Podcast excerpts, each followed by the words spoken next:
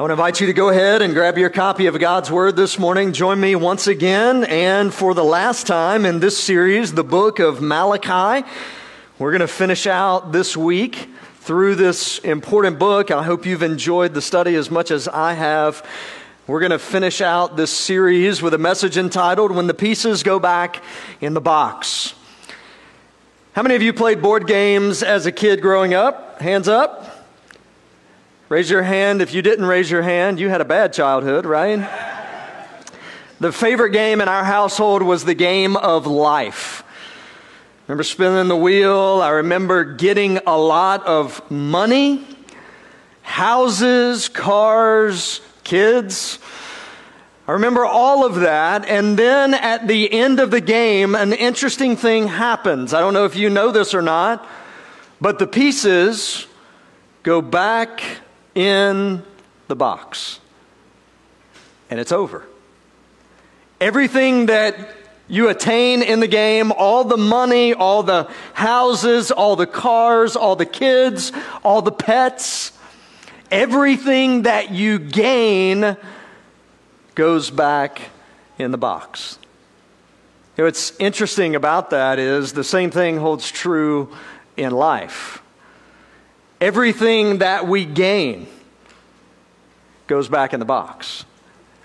What we're going to look at this morning is Malachi through the inspiration of the Lord to the people of Israel, remind them of this reality, helping them understand that they need to live out the Christian life in light of eternity because the pieces always go back in the box.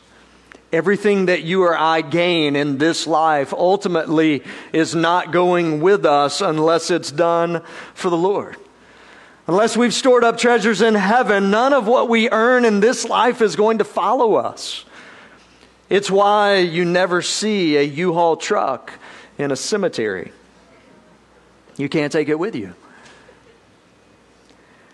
I want to read the text for us this morning. And as we walk through the text together, I want you to pay attention because Malachi is going to describe two types of people.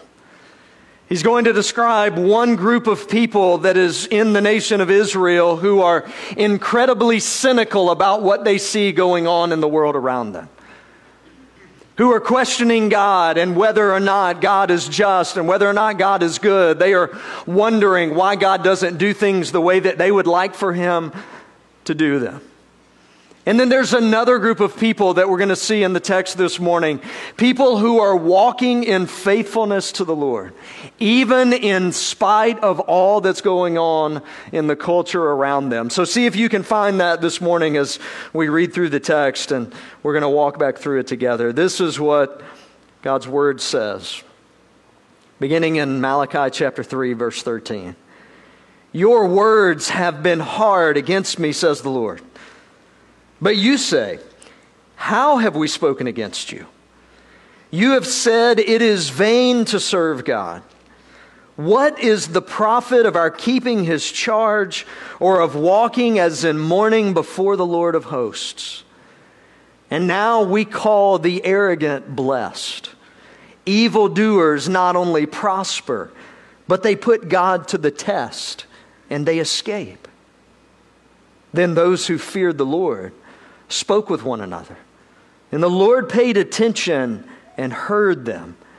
And a book of remembrance was written before him of those who feared the Lord and esteemed his name. They shall be mine, says the Lord of hosts. In the day when I make up my treasured possession, and I will spare them as a man spares his son who serves him. And once more ye shall see the distinction between the righteous and the wicked, between one who serves God and one who does not serve him. For behold, the day is coming, burning like an oven, when all the arrogant and all evildoers will be stubble. The day that is coming shall set them ablaze, says the Lord of hosts, so that it will leave them neither root nor branch.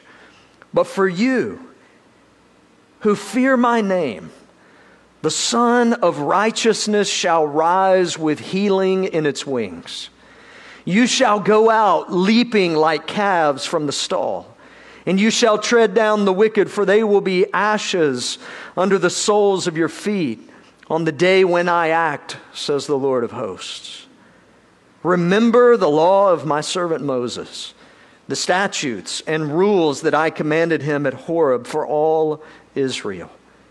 Behold, I will send you Elijah the prophet before the great and awesome day of the Lord comes.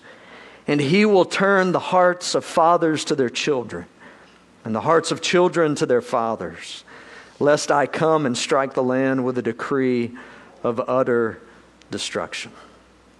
Father, we ask this morning that you would open our eyes that we would be able to see, that you would open our ears that we would be able to hear, and that you would open our hearts and our minds, that we would be ready to respond to your word and to your spirit.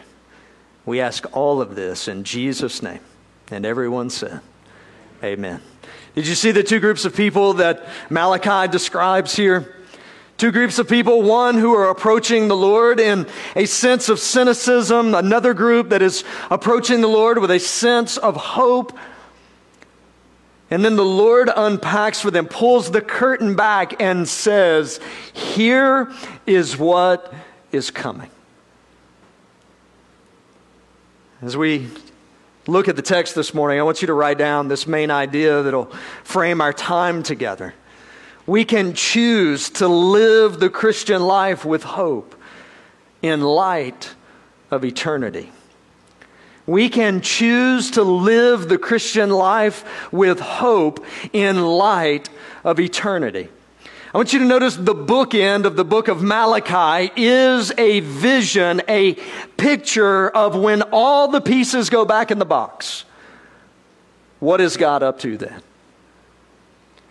And here's the challenge for us as believers. Remember, this is God's people that He is speaking to at this point in time, the nation of Israel, God's chosen people. And as we've seen walking through the book, that they were expecting God to do what they wanted God to do on their timetable. And newsflash, God doesn't work that way. And for them in this moment, they are questioning God throughout the book. If you remember, if we began in week one, they asked the question, God, do you really love us? God says, I love you. They say, prove it. Continue working through the text, and we see these questions that they lodge against God. God, you're not just, or you would act in this way that you're not acting currently. Or, God, you've made this promise and you've not followed through with it. Therefore, you are not deserving of our worship. We see another question that comes up here. And as we walk through verses 13 through 15, I want you to notice this reality as we approach living in a broken world that we can choose to be cynical and doubt God's plan and God's purpose. We can choose that. We can make the choice to be cynical and to doubt God's plan and God's purpose. That's what the people did. In fact, if you look at verse 13 of Malachi chapter 3, the Lord says to his people, Your words have been hard against me, says the Lord. So, this dialogue that's going on between God's people and himself through Malachi, they are lodging accusations, and the Lord at the end finally says, You done? You know, your words against me have been a little off putting. Your words against me have been quite harsh. And they look and they say, How have we spoken against you? Now, notice what the Lord says that they are saying. This is what the people who are cynical, who are doubting God's plan and purpose, this is what they say. It is vain to serve God.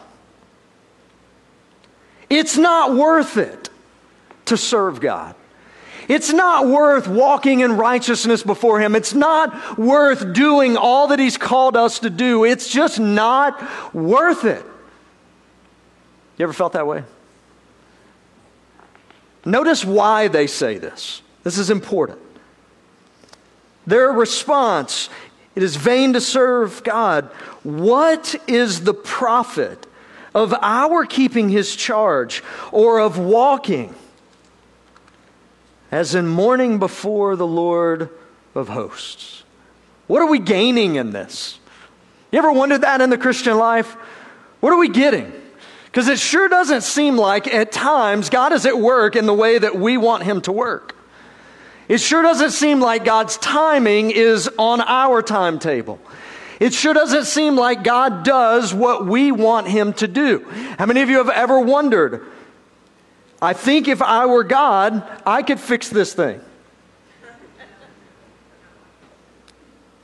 But that's what the people were saying cynically looking around at the world, they were saying, in light of God not having fulfilled his promise to them at this point in time on their timetable, they were saying, maybe it's just not worth it.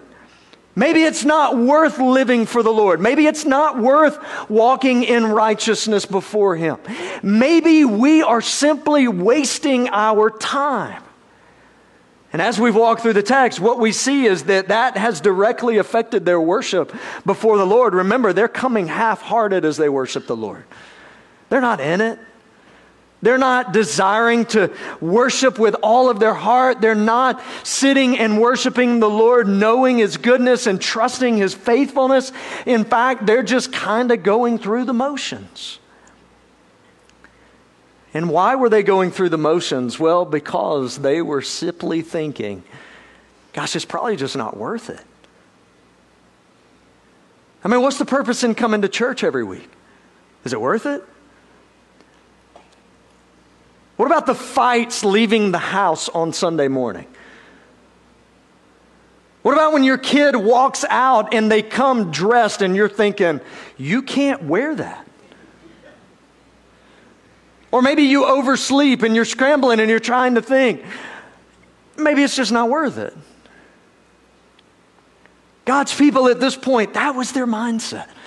In fact, they had gone so far to say it is vain. And here's how they try to couch this. Notice how they keep going. And we now call the arrogant blessed. And evildoers not only prosper, but they put God to the test and they escape.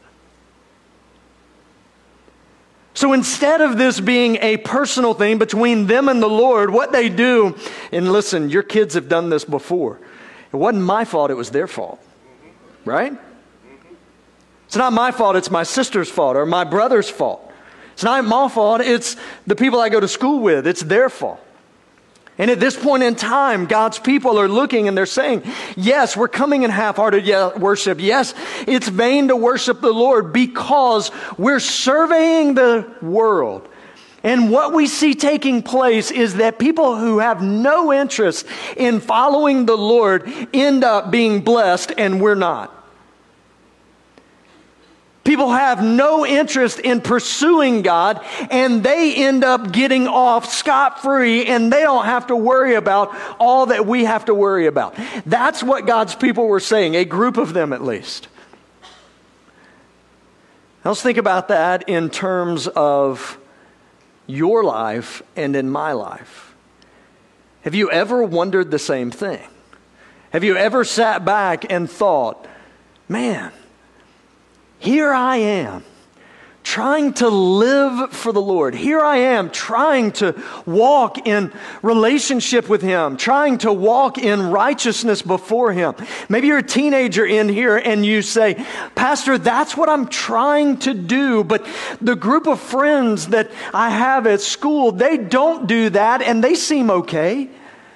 They seem to be getting by the coworker that you have that doesn't do a very good job while you do a good job and yet no one ever notices. No one's ever paying attention to that. There's times you just wonder, man, is it worth it? Are we doing this in vain? Are we worshiping the Lord in vain? It sure doesn't seem like He is doing what He should be doing. You know, as we look at the world around us, not much has changed, has it? As you look at God's people and their question about what's going on in the world around them, isn't it much the same question for us as believers that we often have? Why do we live in such a broken world? If I were God, I would take care of that. If I were God, I would fix that. If I were God, I would take them out if necessary to fix that. And at this point, they're so frustrated. They're so downcast. They are just looking and saying, God, I don't know if it's worth it or not. It had gotten so far for them that they had grown so cynical in their hearts that their hearts were cold before the Lord. Their worship was half hearted. They weren't in it. They weren't really that interested, but they weren't going to walk away completely because maybe, maybe God's going to do something after all. You know, the temptation for us as well is to be the exact same way. For us as believers to look around us and to wonder, why does God not do what we think He should do? Why does God not accomplish what we think He should accomplish? I mean, he could, let's all be honest, come back today and set everything right. But so far, he hasn't. And if we're not careful, we too will grow cynical. We'll look around and say, yeah, that's the way it is. Yeah, God, you tell me to follow you, but you don't, you don't reward me for that? Do you tell me to walk in righteousness before you, but here's all these other people and they're not doing that? I mean, if we think about it, we act a lot like our kids, don't we?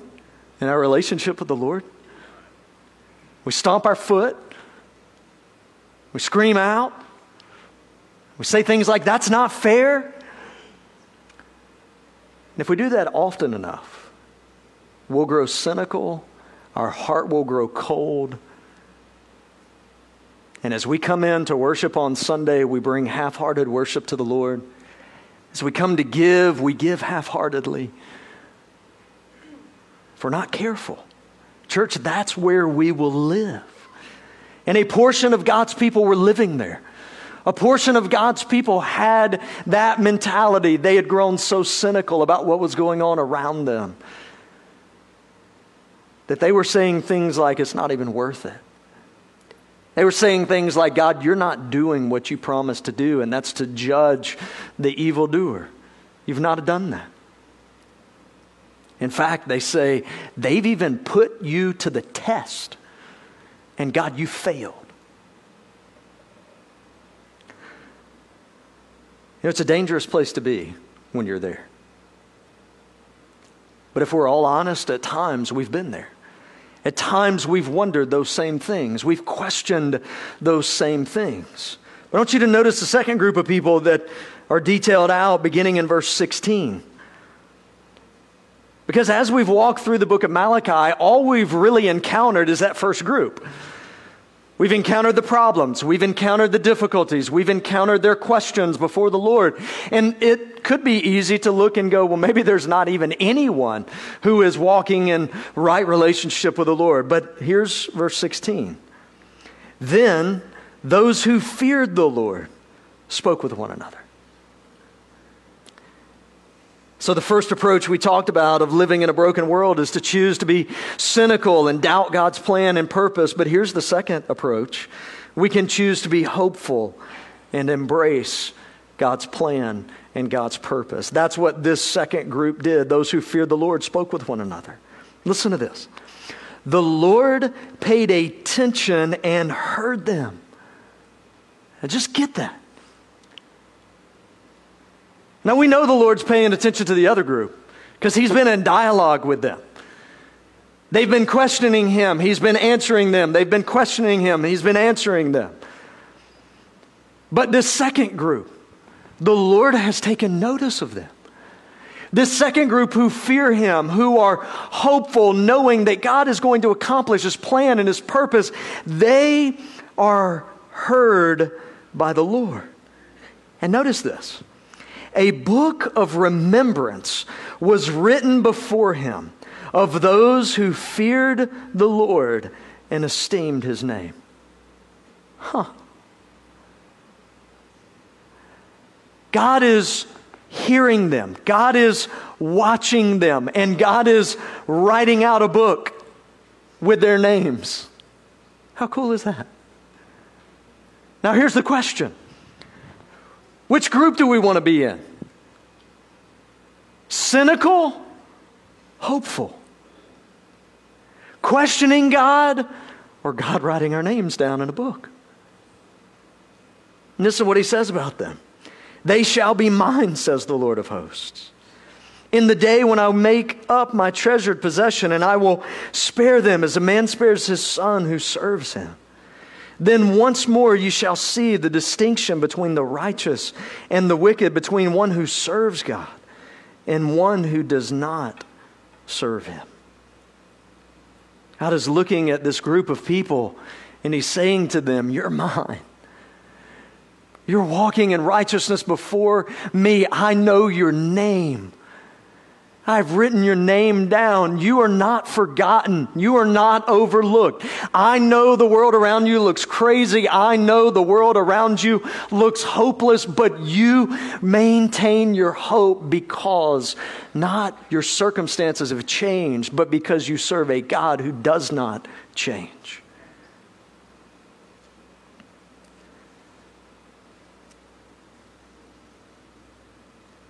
What does it look like to be hopeful?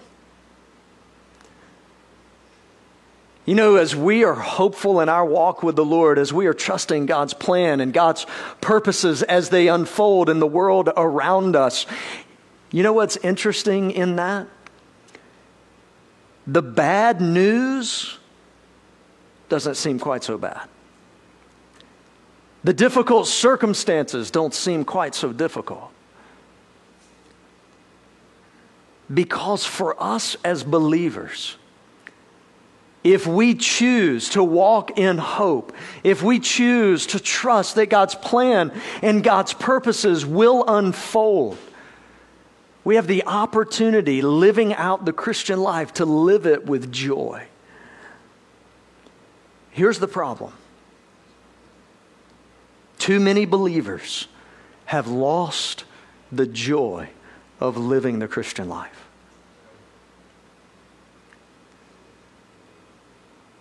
In fact, as you look at what God says in His Word about the life of a believer, it is a life filled with joy. It is a life filled with expectations. Yes, difficult times come. Yes, the world is broken around us, and we see that, but it doesn't change the God who we worship. And for us, we can stand firmly fixed on the truth of who God is and what He is going to do. Here's the reminder on the back end, chapter 4. Behold, the day is coming. Church, the day is coming. You say, what day is that?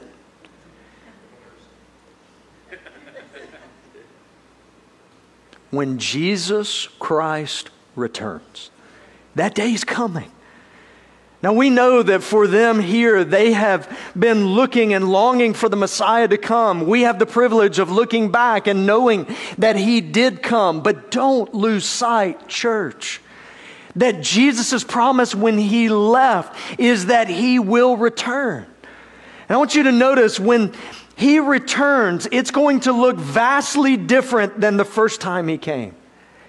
The first time Jesus came, the promise was made that he would come as a humble servant. He came as a baby in a manger in Bethlehem. He didn't come with pomp and circumstance. He didn't come with strength and power the way that many believed he would come. But I want you to notice as we move forward, as we read the first chapter in the book of Revelation, what we are reminded of is that when this day comes, he's not coming mildly. Jesus' promised return, he comes in power.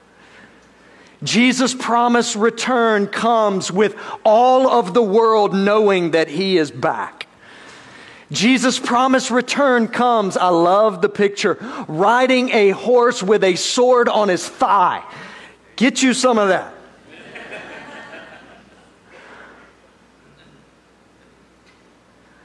Behold, the day is coming, burning like an oven, when all the arrogant and all evildoers will be stubble.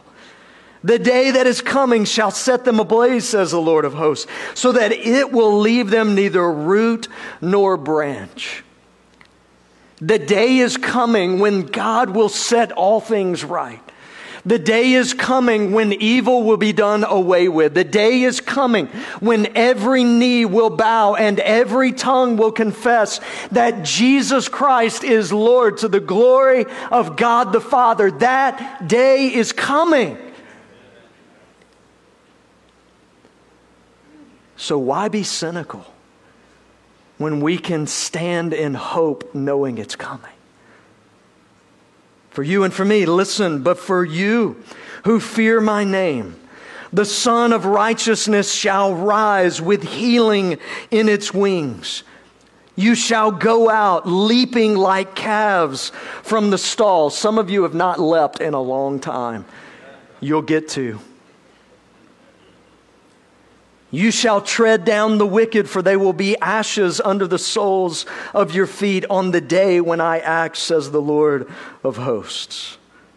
Remember the law of my servant Moses, the statutes, the rules that I commanded him. And behold, I will send you Elijah the prophet before the great and awesome day of the Lord comes, he will turn the hearts of fathers to their children and the hearts of children to their fathers, lest I come and strike the land with a decree of utter destruction. God's promise to his people then, God's promise to us today, is that he will return. He will set all things right the righteous will prevail. The evil will be punished. All who have trusted Jesus Christ as their Savior will reign with Him in His eternal kingdom, will leap as calves coming out of the stall. If you're a follower of Jesus this morning, that's you. That's your future. That's the promise God is making to you. So instead of living in cynical doubt of wondering if God's going to do it, live in hope, knowing that He's going to fulfill His promise. See, if we live in light of eternity, it will change our perspective. If we live in light of our current circumstances, we'll grow cynical and discouraged and depressed. Don't do that. Live in light of eternity. I want to ask you this morning if you'll bow your heads and close your eyes as our worship team makes their way back. As we think about God's word this morning, as we think about Christ's return, with your heads bowed and your eyes closed, you may be here this morning. And if that day is today, if Jesus were to return,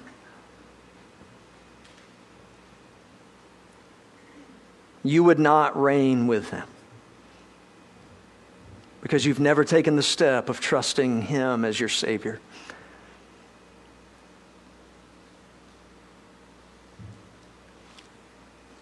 It doesn't have to stay that way. You have the opportunity right now, on this Valentine's Day,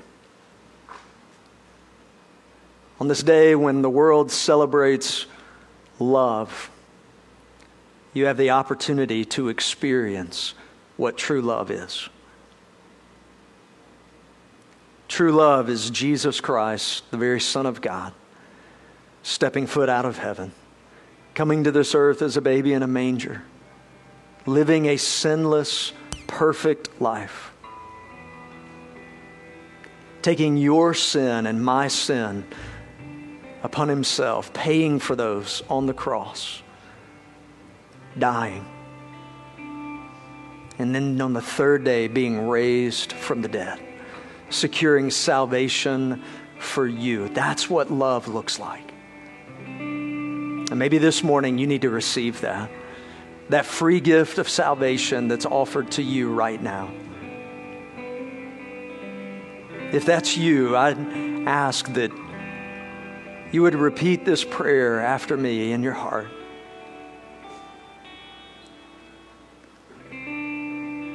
God, I know that I'm a sinner.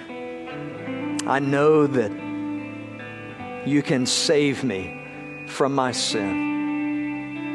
I believe that Jesus Christ took my sin. He paid for them on the cross. He died and he rose again, securing salvation for me. And this morning, I receive that. Thank you. If you prayed that prayer in just a few minutes as we worship the Lord, closing out this service through singing, I encourage you just to meet me right here down front, to share that with me, give me an opportunity to pray with you. Maybe you're here this morning and you've already taken that step of trusting Jesus as your Savior, but for you, the reality is you're pretty cynical about what's going on around you. Pretty cynical, wondering what God's up to and if He's going to come through or not. And this morning, what you need to do is come down to this altar to lay that before the Lord and to say, God, change my heart. God, give me hope. Help me live in light of eternity. Maybe for you this morning, that's your response. God, we thank you for your word. We thank you for the privilege of once again being able to open it together to once again be reminded of who you are and what you've done. Once again, be challenged to live our lives in light of eternity, to long for and look for your Son's return. Encourage us, challenge us. We ask that in Jesus' name. Amen. Would you stand and you sing? If you prayed that prayer just a few minutes ago, would you come down and share that with me? If you need to come down to this altar and spend some time in prayer before the Lord, asking God to change your heart from one of cynicism to one of hope, I want to encourage you to come down and to pray.